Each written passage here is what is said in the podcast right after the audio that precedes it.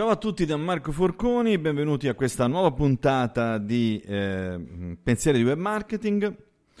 Perché un proprietario non può fare comunicazione aziendale? Beh, ovviamente non c'è nessuna legge, nessuna regola che impedisca questo, ci mancherebbe altro, ma è una best practice da utilizzare per il semplice motivo che generalmente il proprietario dell'azienda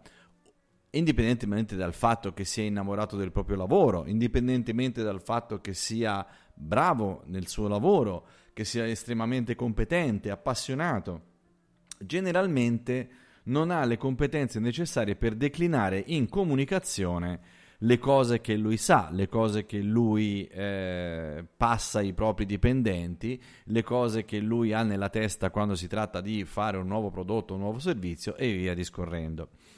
Eh, c'è anche un altro aspetto eh, che è molto importante, è quello relativo al fatto secondo il quale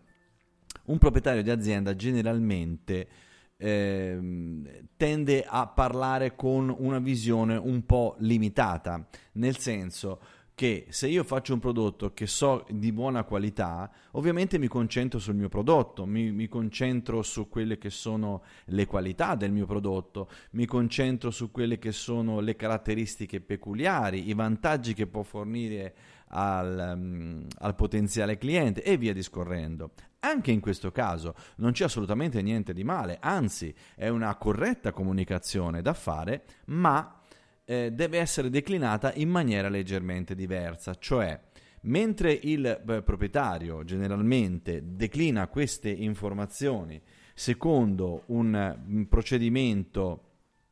eh, monodirezionale, cioè eh, basandosi essenzialmente sulla conoscenza del proprio prodotto, basando, basandosi sulla eh, sicurezza dei vantaggi che questo può portare all'utente e quindi eh, ne parla in maniera, eh, fra virgolette, diciamo così, scontata eh, nei confronti del, del potenziale cliente eh, o fruitore. Eh, mentre invece tutti noi sappiamo che non amiamo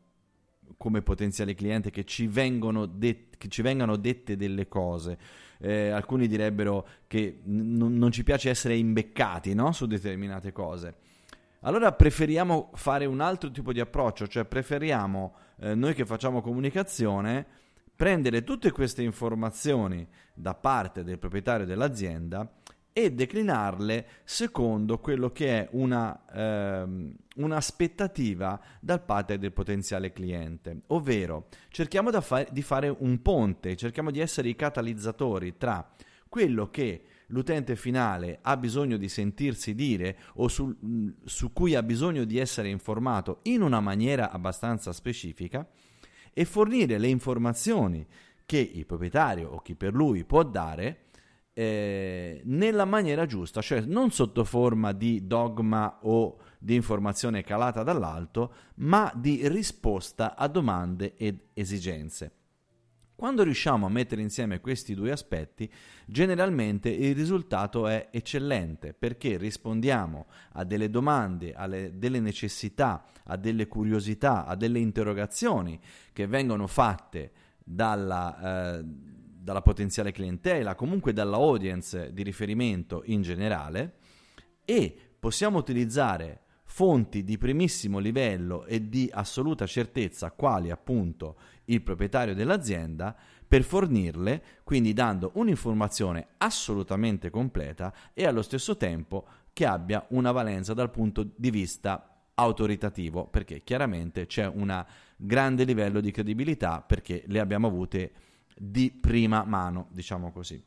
Ecco il motivo per il quale un proprietario non dovrebbe mai fare comunicazione aziendale, ma dovrebbe mettersi a disposizione dei comunicatori aziendali affinché si abbia un eh,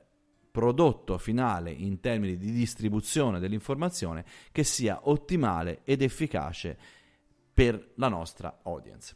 Per oggi è tutto, ci sentiamo al prossimo podcast. Io sono Marco Forconi e questo è Pensieri di Web Marketing. Per qualsiasi domanda, dubbio o qualsiasi altro potete commentare e appena posso vi rispondo con molto molto molto piacere. Buon tutto a tutti, alla prossima, ciao!